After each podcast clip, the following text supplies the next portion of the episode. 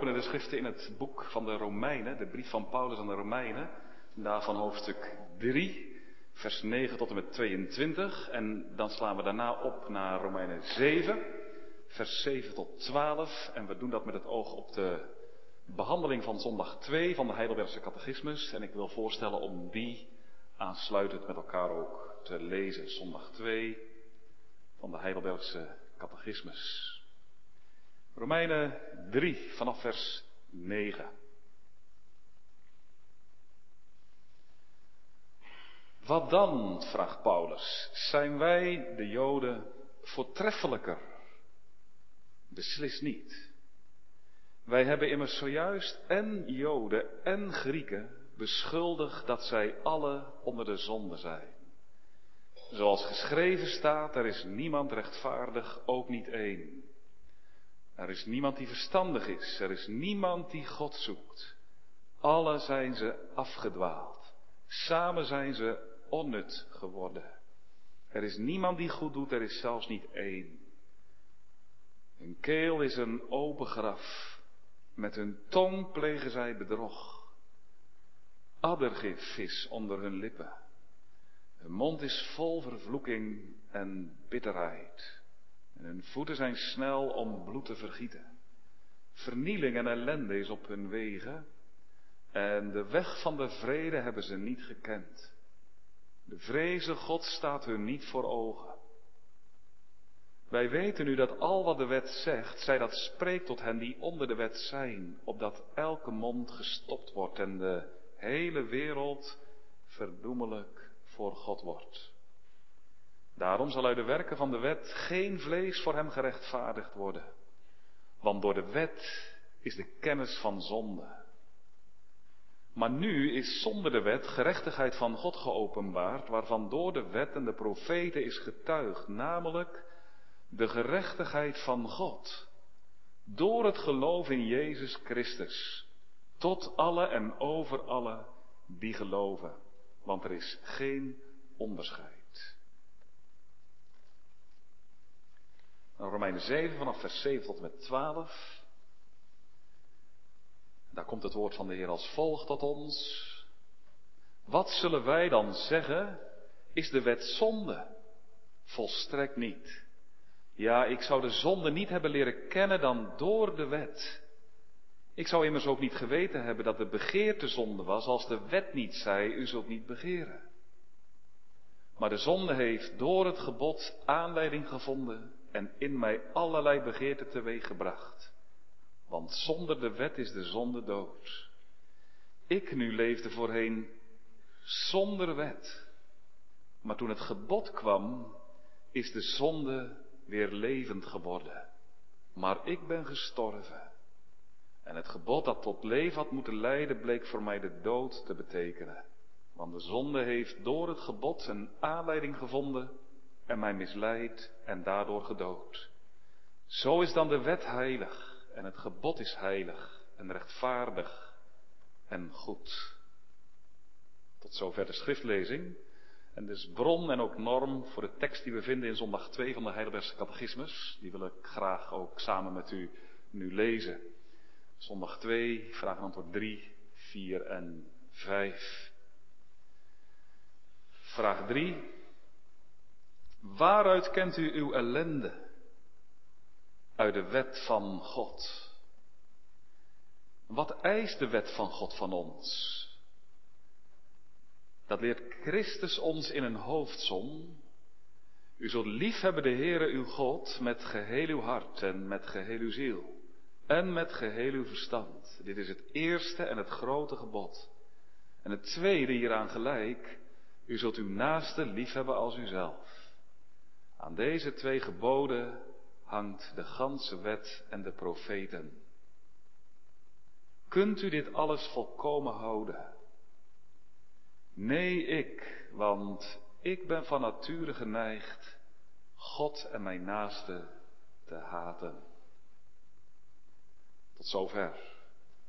Gemeente, wij noemen de Bijbel ook wel de mond van God. God spreekt door de Bijbel. De Bijbel is, zou je kunnen zeggen, zijn mond. En zoals onze eigen mond twee lippen heeft, zo zou je kunnen zeggen, heeft de mond van God ook twee lippen.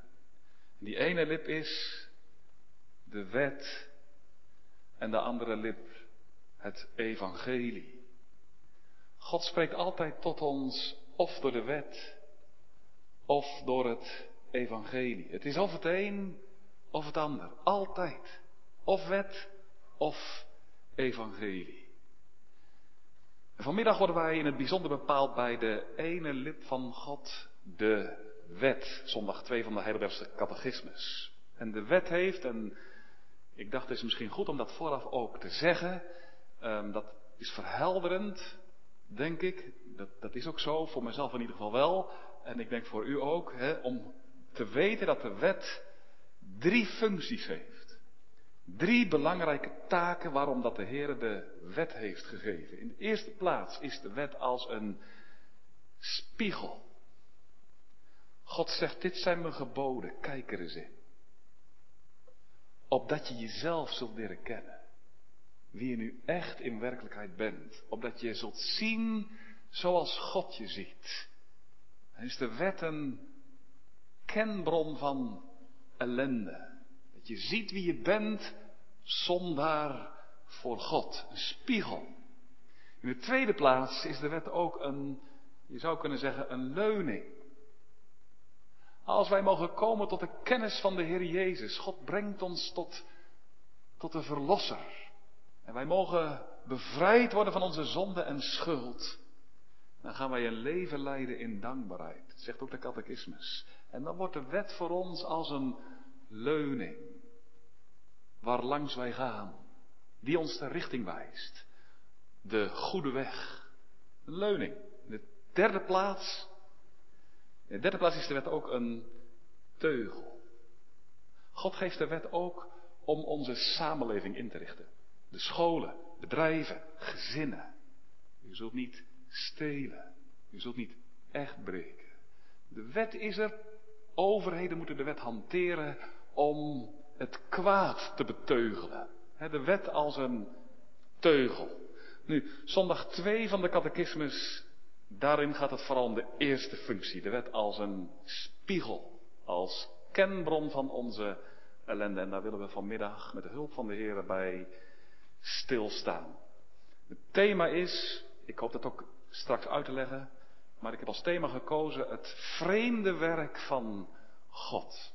Het vreemde werk van God. Namelijk, hij laat je je ellende kennen. Dat is een vreemd werk van God. En gaandeweg de preek wil ik eerst uitleggen wat dat vreemde werk van God is. Hoe God zijn vreemde werk uitricht in ons leven. En in de derde plaats, waarom God dat vreemde werk volbrengt. Waarom doet hij dat? Dus wat is dat vreemde werk? Hoe gaat dat toe in ons leven? En waarom doet God dat? Het vreemde werk van God.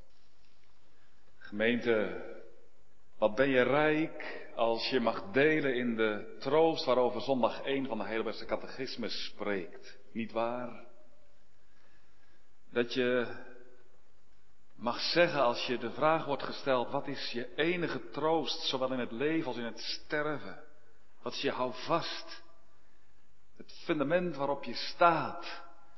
Dat je dan mag zeggen, ik ben het eigendom door genade van de Heer Jezus Christus. Dat je dat mag geloven. Jezus mijn Jezus. Ik ben van Hem en Hij is van mij. Dan heb je vrede met God. Het eeuwige leven.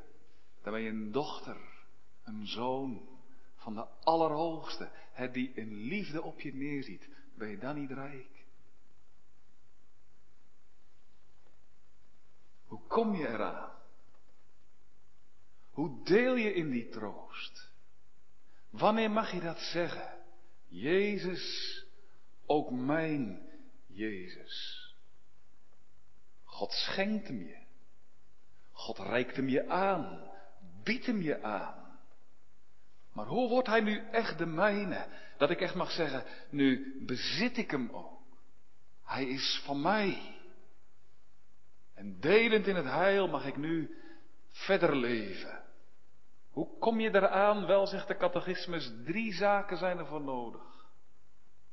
In de eerste plaats, dat ik weet hoe groot mijn zonde en ellende zijn. In de tweede plaats, hoe ik van al mijn zonde en ellende word verlost. En in de derde plaats, hoe ik voor die verlossing Gode dankbaar zal zijn. Is opmerkelijk, hè? De catechismus zegt niet hoe kom ik eraan, hoe deel ik erin, hoe krijg ik ook dat heil, die troost, geloof.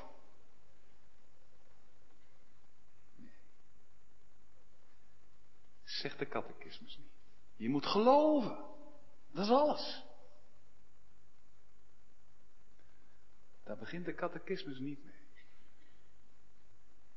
De catechismus zegt het wel. Het is door het geloof. En op elk mens rust ook de plicht tot geloven.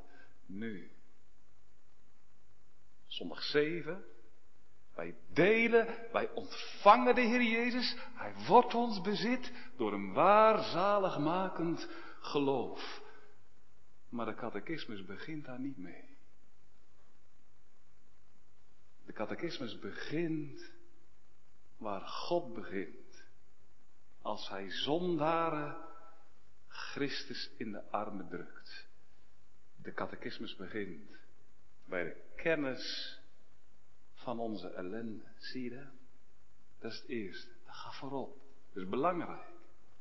Daar leggen we vandaag de vinger bij. Velen zeggen, ah, zo hoeft het niet. Kan ook wel anders. Maar dat zegt de catechismus niet. De catechismus leert ons helder dat de Heer, voordat Hij mensen brengt tot een gelovige aanvaarding van de Heer Jezus, dat God eerst zijn vreemde werk doet. Zijn vreemde werk. Zijn vreemde werk. Zijn vreemde werk, zo noemen we dat. Het vreemde werk dat voorafgaat aan zijn eigenlijke werk. Het vreemde werk dat God doet met het oog op zijn eigenlijke werk. Is een begrip, vreemd werk.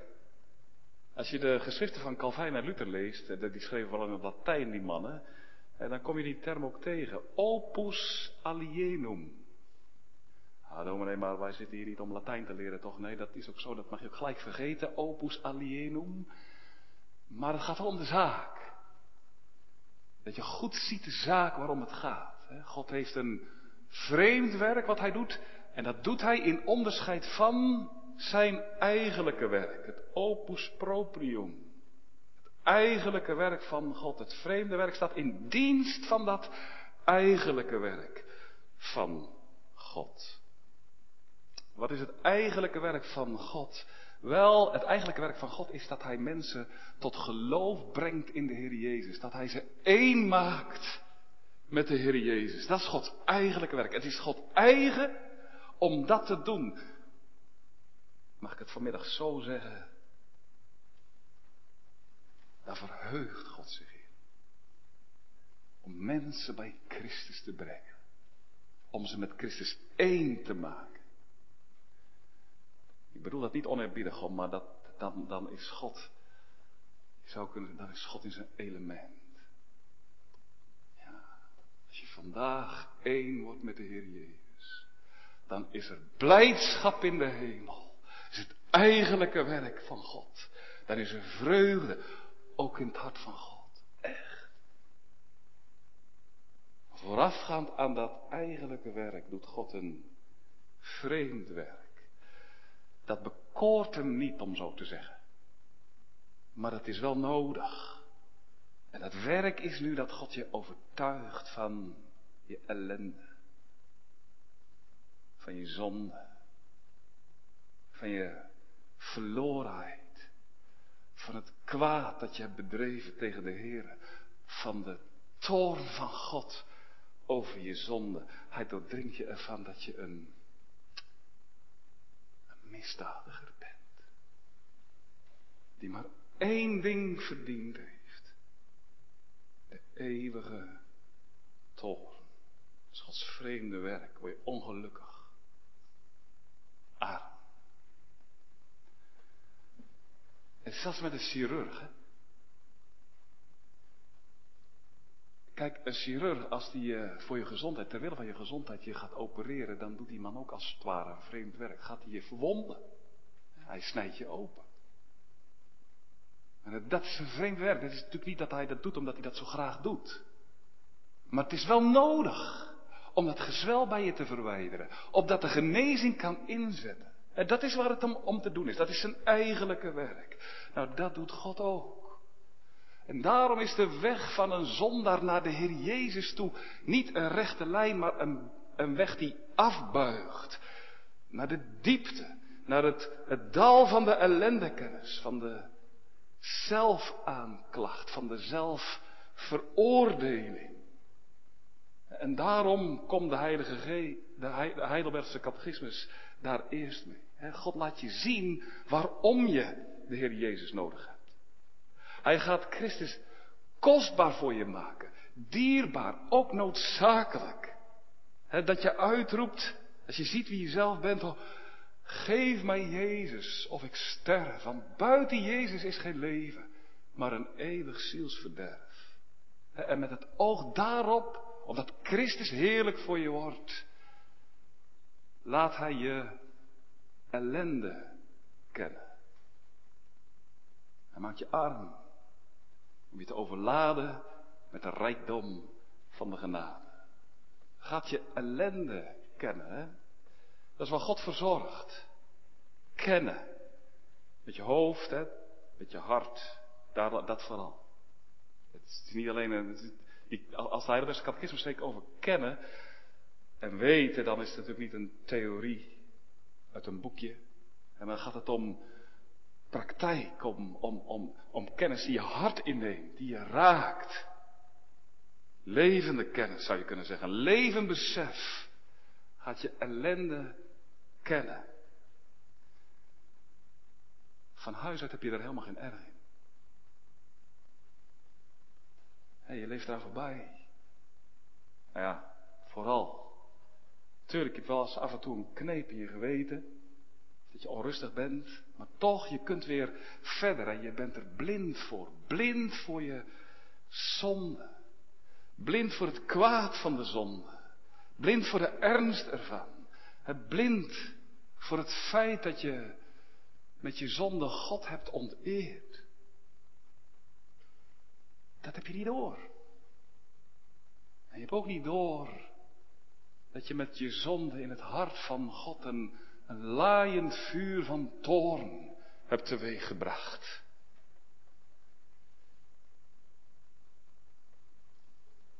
Misschien vrees je er wel eens voor, maar toch, hè, het blijven eigenlijk toch vage begrippen. En je kunt het je eigenlijk best wel onderuit houden. Je leeft ten diepste in een waan.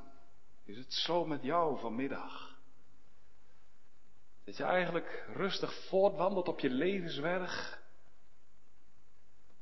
Maar je ziet niet dat je rechtstreeks afstevend op een, op een pijloze afgrond. Je vaart het leven min of meer als een, als een soort feestje. Van het een naar het ander. En je hebt er geen erg in dat je levensschip al bezig is te verzinken in de golven van het eeuwige verderf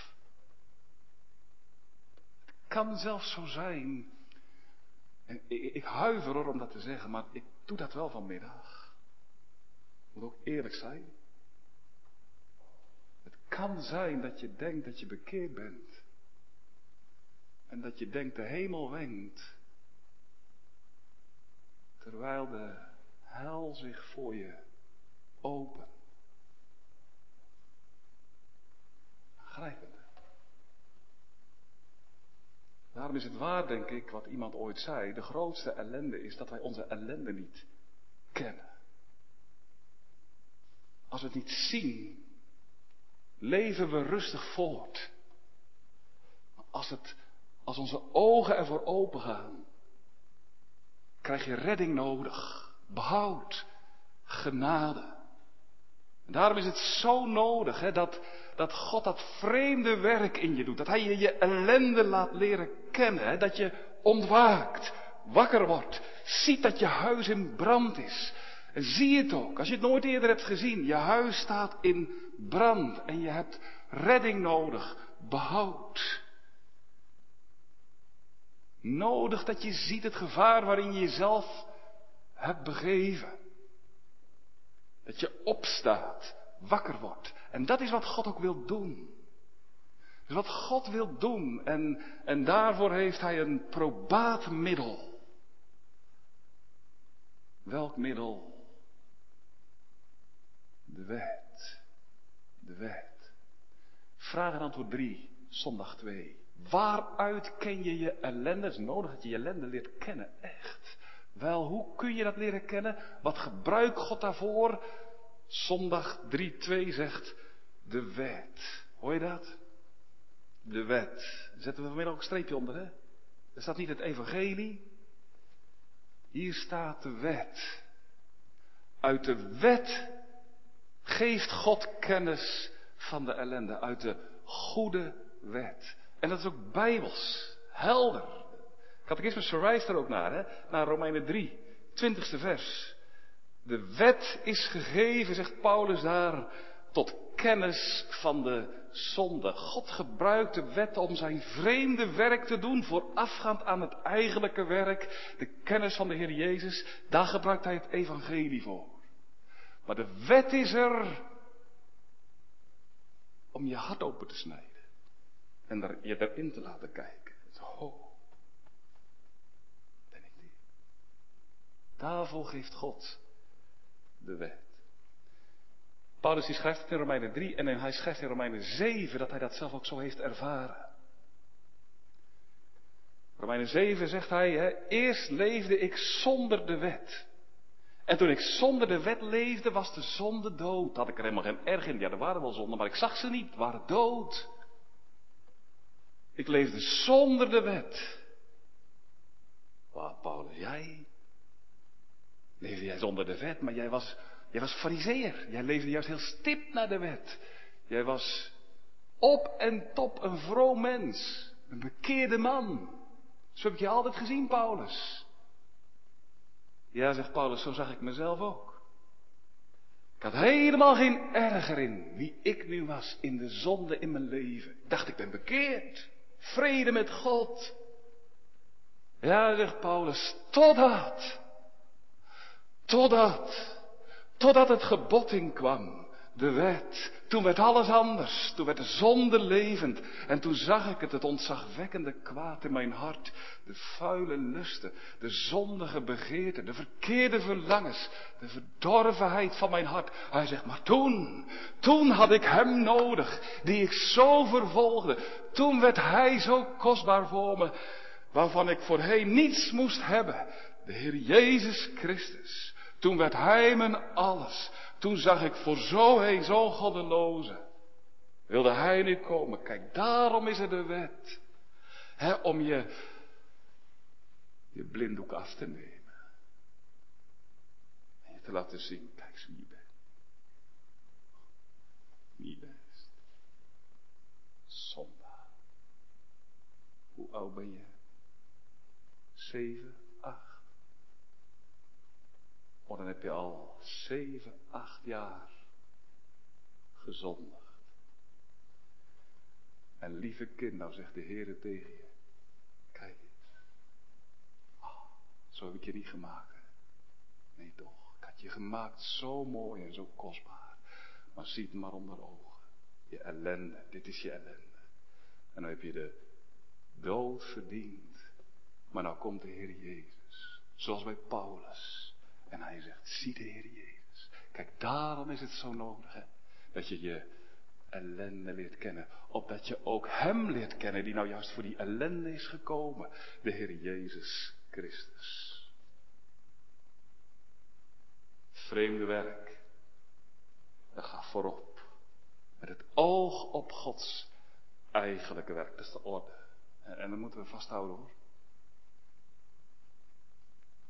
Is wat de reformatoren leren. En ook de auteurs van de catechismus. En dat doen zij, als je ook hun werken leest, Zij doen dat ook onder andere op grond van de structuur die je aantreft in de brief van Paulus aan de Romeinen. Je doet precies hetzelfde. Paulus begint Romeinen 1 vers 18 hè, met de toorn van God wordt geopenbaard over de goddeloosheid van alle mensen. En dan komt hij in hoofdstuk 3, we hebben het samen gelezen, vers 20, maar, hè, de verlossing. En dan verderop in de Romeinenbrief komt de dankbaarheid. Dat is de orde. dus God geeft mensen kennis van hun ellende en dan gebruikt hij de wet voor. Dat is een vreemde werk. Maar ja, hoe doet hij dat nou precies? En hoe maakt hij dan gebruik van de wet? Wel, vraag antwoord 4. Wat, daar, daar lezen wij, wat eist de wet van God van ons? En de Heer die legt zijn eis op je hart. Op je geweten. De wet gaat eisen.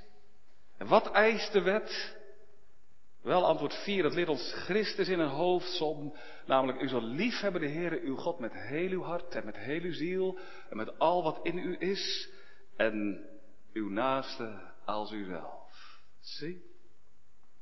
Dus, hoe gaat dat toe? Wel, Christus komt tot ons met de wet.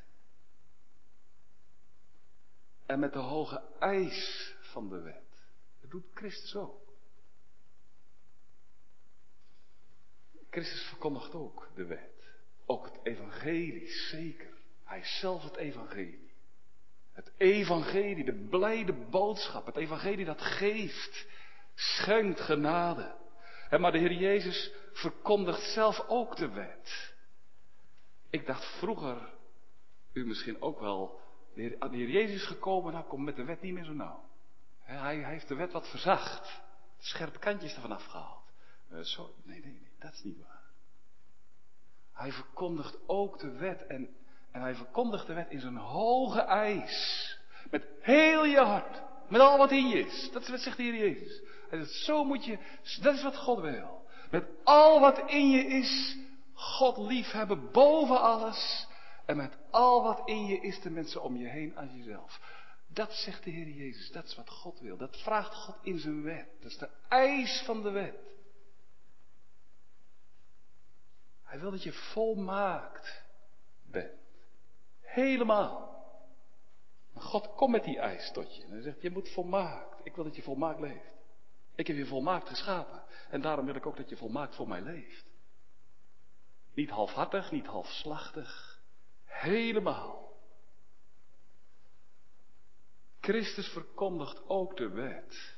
De eis van de wet. Ik denk aan de rijke jongelingen. Lucas 18. Die man die kwam naar hem toe. Hij zegt, goede meester, wat moet ik doen om zalig te worden? Maar de Heer Jezus zegt niet, geloof in mij. Dat is wel zijn doel. Maar dat zegt hij niet.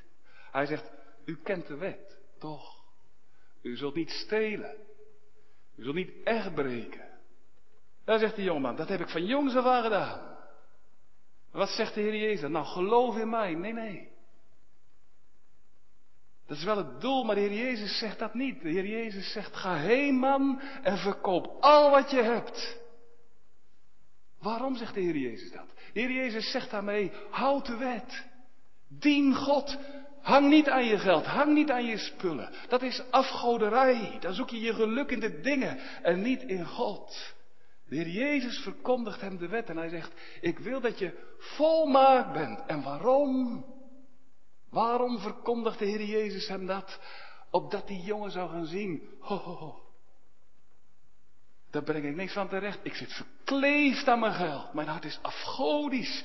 Ik ben zondig. Ik heb een zaligmaker nodig. Nou, dat is dat wat de Heer Jezus doet. Zie je dat?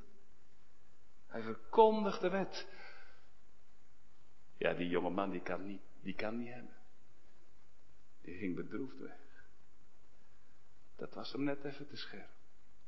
Hij wilde niet wezen wie die is. Zondaar voor God. Maar het is wel nodig dat de wet wordt verkondigd. Dat laat Christus zien.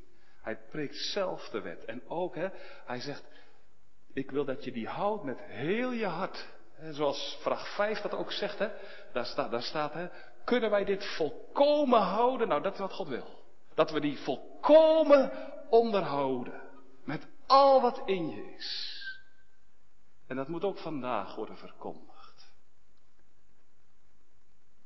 God wil dat van u. dat je Hem dient met heel je hart. Uiterlijk met je woorden en met je daden. Maar ook innerlijk. Dat je gedachten zuiver zijn en rein en helemaal. De Heere vraagt het van je. En weet je wat er nou gebeurt als God dit laat verkondigen? Of als bij die rijke jongeling. Van ja, maar daar kan geen mens. Nee, dat, nee, dat, verzet. Of je zegt, als je die hoge eis hoort, dat je zegt van, o Heer, ik sta schuldig, ik zie het. In het licht van die volmaakte eis zie ik, ik breng er niets van terecht. Ik ben een verloren mens. Ik heb een zaligmaker nodig. Zie. God wil dat de hoge eis wordt verkondigd. Krijg je kennis aan je ellende. Aan je zonde. Ga je ogen open. Dan ga je zien. Wat staat ook in antwoord 5. Dat je geneigd bent, hè, van nature om God en mijn naaste te haten. He, want de vraag is, kun je dit alles volkomen houden? Nou, als de wet volkomen, als de wet zo wordt gepreekt dat die volkomenheid vraagt, dan zie je, nee, daar breng ik niks van terecht. Integendeel, ik ben geneigd God en mijn naaste te haten. Dat is wat je daar zien.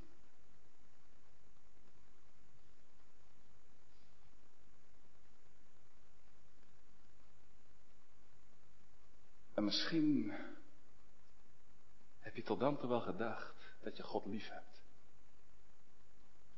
En misschien heb je tot dan toe ook wel gezongen. God heb ik lief. Die getrouwe Heer hoort mijn stem. Maar dan wordt het anders. Ik sprak een keer een man die zei, ik durf het niet meer te zingen. Want ik zag niet waar. Dit is waar. Wat antwoord 5 zegt. Niet geneigd om God lief te hebben. Dat is wel wat God eist, volkomen. Maar in het licht van volmaaktheid. Oh, wat heb ik een zelfliefde. Wat gaat het in mijn leven toch altijd om mijzelf? Ja, ik wil wel wat God geeft. Zijn gaven, eten en drinken, al die dingen. Maar de gever zelf, nee. Ken zelf lief. Ga je zien, ik ben geneigd niet om God lief te hebben, maar om Hem te haten, te haten. Dat is wat. De bron van alle goed aan wie je het leven hebt te danken. Te haten. Dat is wat de wet je wil laten zien, je ogen ervoor wil openen. Dat je geneigd bent om God vaarwel te zeggen. Dat is wat. te breken met God. Ons leven af te snijden van de bron van alle leven en geluk. Dat is in ons hart. En nou ben ik niet alleen geneigd om God te haten, maar ook de mensen om me heen. Dat zegt ook hier de catechismus op grond van de schriften. Niet de mensen te dienen, lief te hebben, voor hen te zorgen, hè, maar diep in mijn hart, in de bodem van mijn ziel leeft nu om mensen te haten. En God ziet haat als de wortel van doodslag. Ik vergeet nooit dat een predikant de vraag stelde, en ik wil hem vanmiddag ook stellen. Als haat de doodslag is, mag ik u vragen, hoeveel mensen hebt u in uw leven al gedood? Hoeveel? Hoe groot is het bloedbad dat u heb aangericht. En de catechismus zegt ook hier, hè, je bent ertoe geneigd. Dat is nou wat in je opkomt. Het is de bron. Is niet, is niet aangrijpend? Wij die eens het kroonjuweel van de schepping waren. Geneigd om voor God te leven.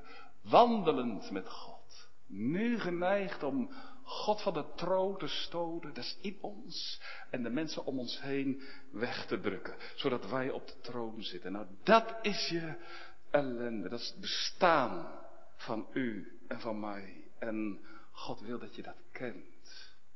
En dat je dat toestemt. En dat het daarom is dat wij slechts één ding hebben verdiend. De dood. De eeuwige. De vloek. God wil dat daarom de wet wordt verkondigd, opdat wij onszelf in het licht van de wet zien en onszelf voor God gaan vernederen en ook onszelf gaan schamen. O Heer, wat heb ik gedaan? Ook vanmiddag. Als de tollenaar in de tempel. Wee mij dat ik zo heb gezondigd. En dat je het vanmiddag beleidt. Het is niet alleen dit kwaad dat roept om straf.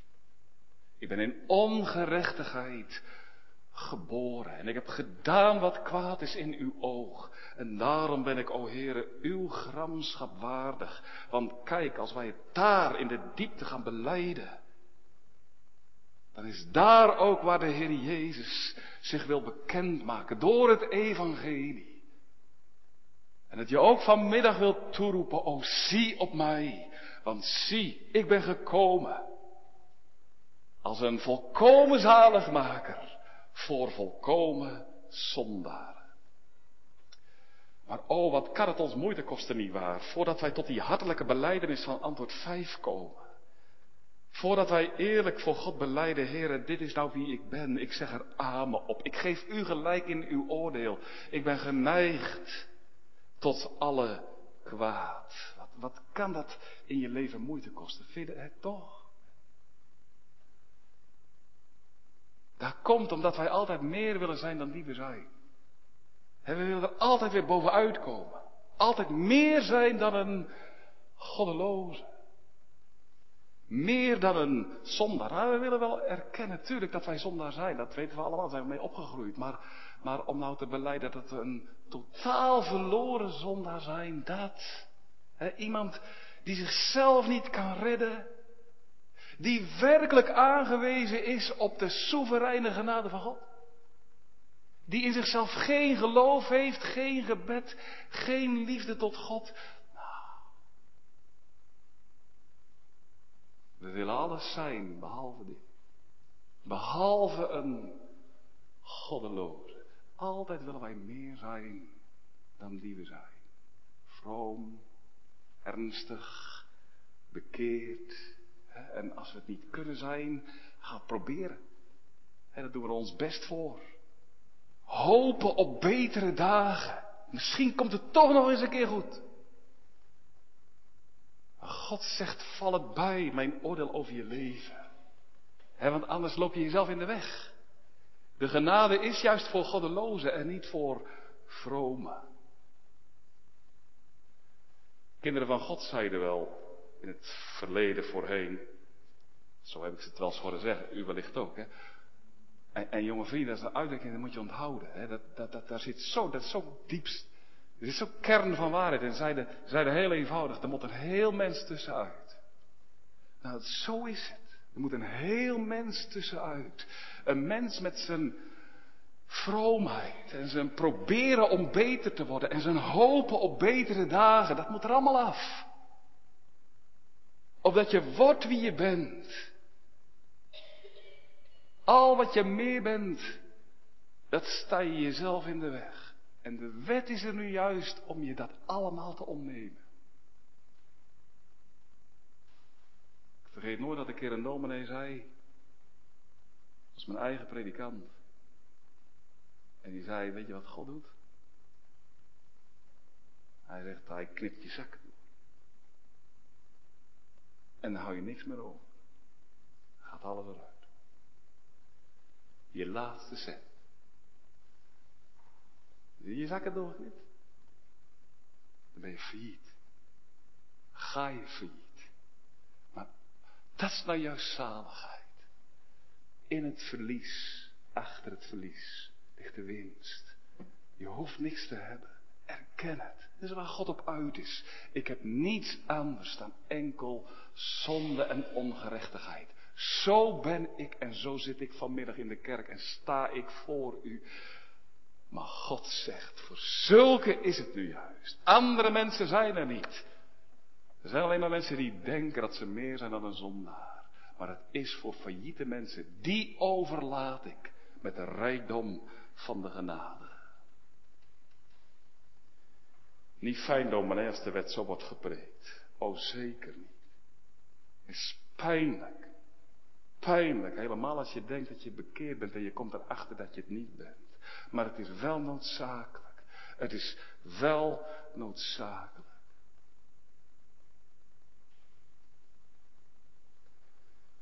Weet je wat er gebeurt als alleen of vooral het evangelie wordt verkondigd? Weet je wat? Dan gaan mensen denken dat ze behouden zijn terwijl ze nog nooit in het water hebben gelegen. Mensen denken, geloven dat ze gered zijn en hebben nog nooit ervaren wat het is om verloren te zijn. Dat is aangrijpend. Dan gaan mensen zich sussen, in slaap wiegen met de belofte van het evangelie. Dat kan. En het is mijn gebed, Heer, bewaar mij daarvoor. Dat ik als een arts zou zijn. Mensen komen met hun mond.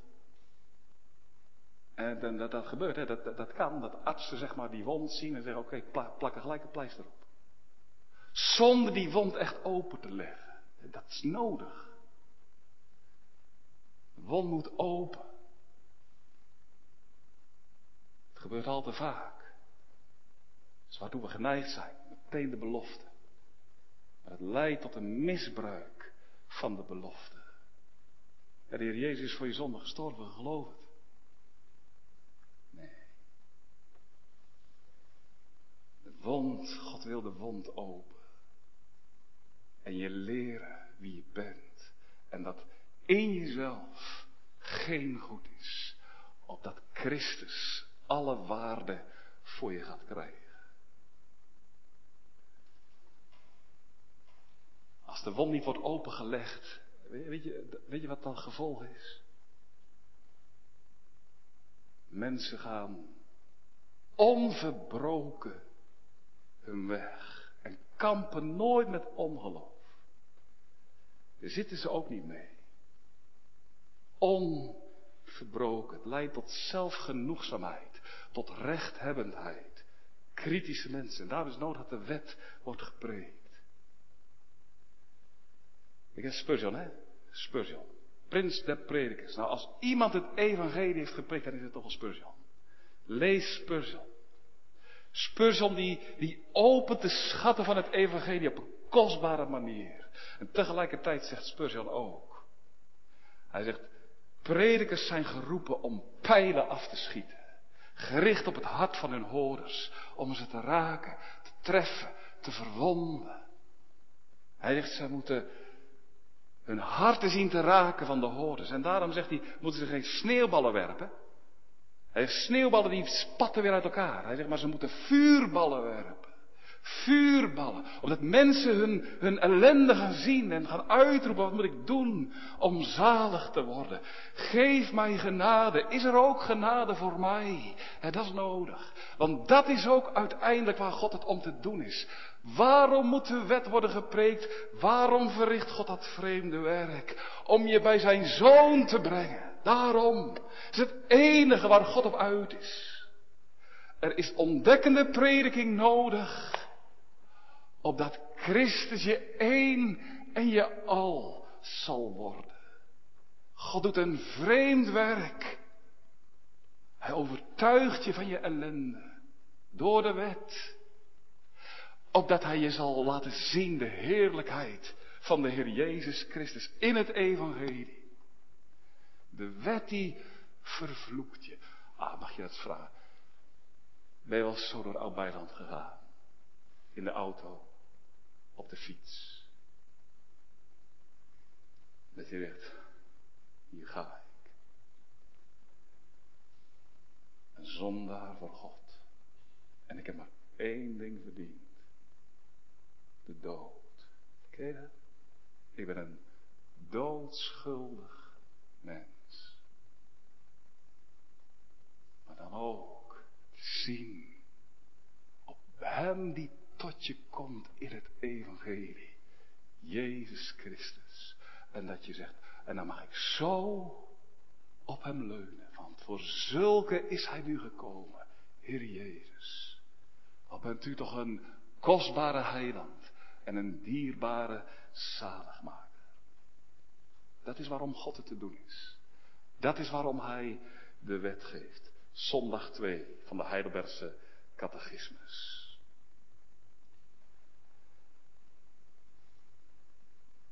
Misschien zeg je, als je dit soort gehoord, zondag 2, ja dominee, ik ken dat zo niet in mijn leven. En hoe moet het dan met mij? Wel, vragen de Heer om. En dat Hij je laat zien wie je nou bent in Zijn oog. Vraag het. Heere, wilt u mij eerlijk maken? Dat moet je echt doen. Laat u mij nou eens zien wie ik nou echt ben voor u. Dat moet je doen. Heere, opent u mijn ogen ervoor. Wat in mijn hart is. En ook wat ik heb verdiend. Wil u mij dat laten zien? En mag je ook vragen, Heere, laat u het mij zien, maar laat u mij bovenal ook zien dat u nou genade uitdeelt aan zulke mensen. Laat mij dat zien, Heer. Dat wil hij doen.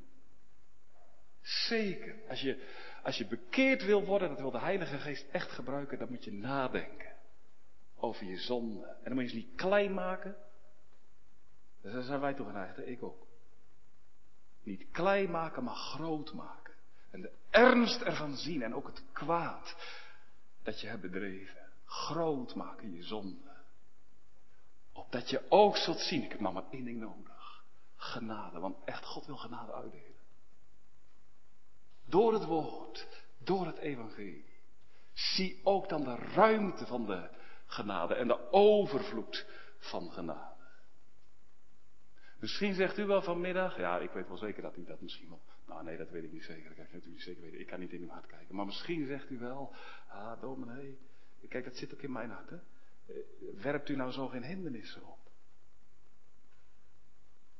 Hindernis in het komen tot de Heer Jezus. Eerst moet je je zonde kennen en dan mag je tot de Heer Jezus. Het is net alsof, alsof u zegt van alleen als je een bepaalde mate van zondekennis hebt, dan ben je welkom bij de Heer Jezus. Ik begrijp het heel goed dat je dat zegt. Ik heb er zelf ook mee geworsteld. Mijn eigen leven, keer op keer. En dan dacht ik, herken je dat? Ik dacht altijd, ik, mijn zondekennis is niet genoeg. Herken je dat? Ik heb meer berouw nodig. Diepere overtuigingen.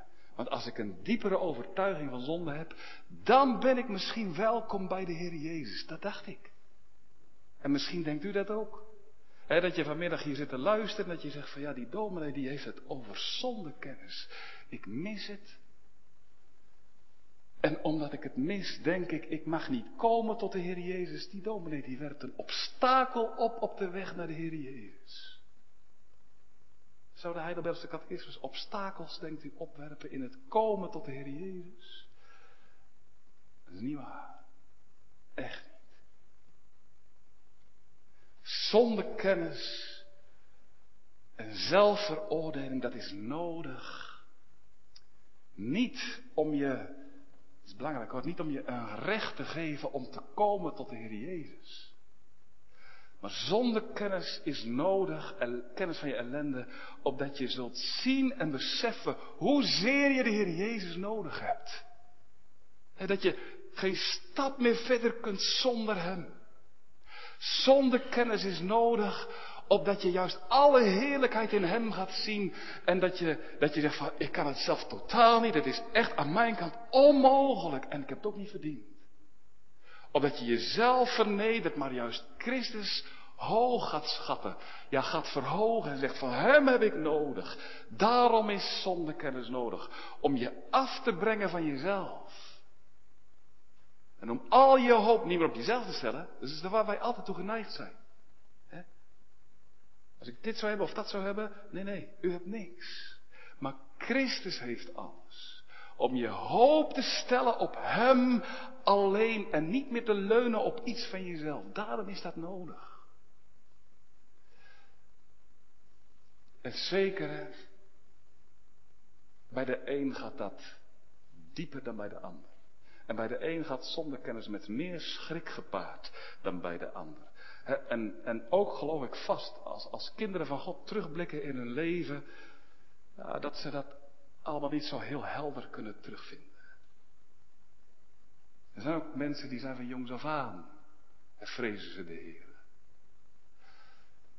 Zonder kennis is nodig, omdat je tot de overtuiging komt, ik heb een borg nodig.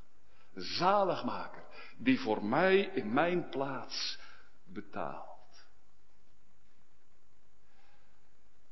Is zonder kennis een hindernis in het komen tot de Heer Jezus. Het spreken van de wet.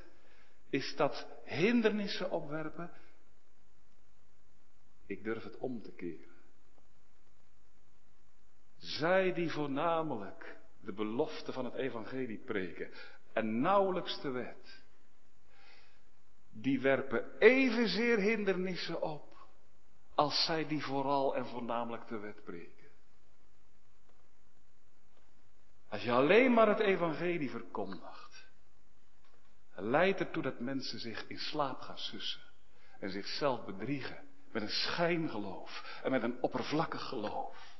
Die zijn nooit gestikt, nooit gestorven aan de wet, nooit gestorven aan doen. Daarom is het nodig dat en de wet en het evangelie wordt verkondigd. Is het een hindernis als de wet wordt gepreekt? Nee. Kijk, het is als met een bos met takken. Als takken nat zijn en vochtig, hè, dan krijg je ze niet in brand. Dan gaat de vlam niet in. En zo is het ook met mensen die niet ontdekt zijn aan hun zonde. Die leven nog in zichzelf, vroom en bekeerd. Die hebben er helemaal geen erg in. Daar kan het evangelie zijn kracht niet in doen. En daarom, dat vocht, dat moet eruit. Hè, net als bij die takken.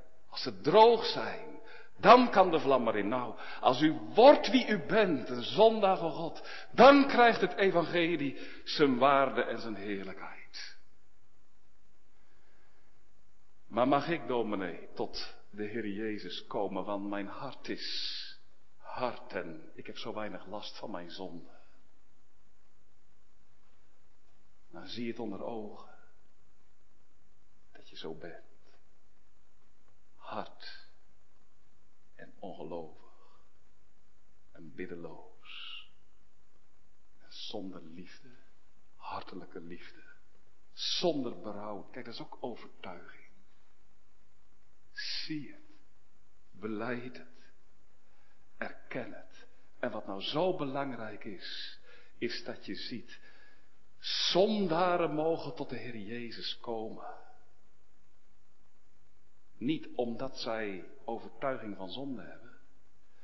En het is ook niet zo, hoe meer overtuiging van zonde, hoe meer recht ze hebben om tot de Heer Jezus te komen. En maar zondaren mogen tot de Heer Jezus komen. U ook vanmiddag. Wie u ook bent, zondaren mogen tot de Heer Jezus komen. Weet u waarom? Omdat Hij u zelf nodigt. Daarom. Dat is het recht wat u hebt om tot Christus te komen omdat hij zelf de nodiging laat uitgaan. Kom, zegt hij, wend u tot mij. De nodiging gaat uit en dat mag u vrijmoedigheid geven om tot hem te gaan. Ja, maar ik, ik, ik geloof toch dat ik te weinig kennis van mijn ellende heb. Wel, zegt de Heer Jezus, kom. Ik zal maken dat u een walging krijgt over uzelf. Kom. Maar ik denk dat ik te zwaar heb gezondigd. Wel, zegt de Heer Jezus, kom, al heb je met veel hoereerders gehoereerd.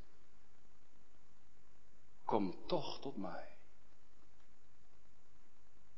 Ik heb geen kracht om te komen tot de Heer Jezus. Is zo bij u? Wel, zie hoe Hij vanmiddag tot u komt. En Hij zegt, ik heb je vanmiddag laten zien wie je bent. Geneigd tot alle kwaad. Geneigd om God en je naaste te haten. Maar zie nou eens mijn hart. Ach, zie het vanmiddag, kom. Ik wek u op vanmiddag om te zien op het hart van de Heer Jezus. We hebben vanmiddag uitvoerig uw hart en mijn hart beschreven. Geneigd om God te haten. Maar zie nou eens het hart van de Heer Jezus. Hij roept je vanmiddag op. O zie, zondaar, zondares, hier in Oud-Beijerland. Zie eens op mijn hart. Mijn hart is genegen om je lief te hebben. Om je te omhelzen, zo zoals je bent. U bent genegen om kwaad voor goed te vergelden. Maar ik ben vanmiddag genegen om goed voor kwaad te vergelden. Kom daarom. Laat je zaligen. Zie het. Wil niet langer meer zijn dan een verloren zondaar. Erken wie je bent. En vind vrede met God door mij. Amen.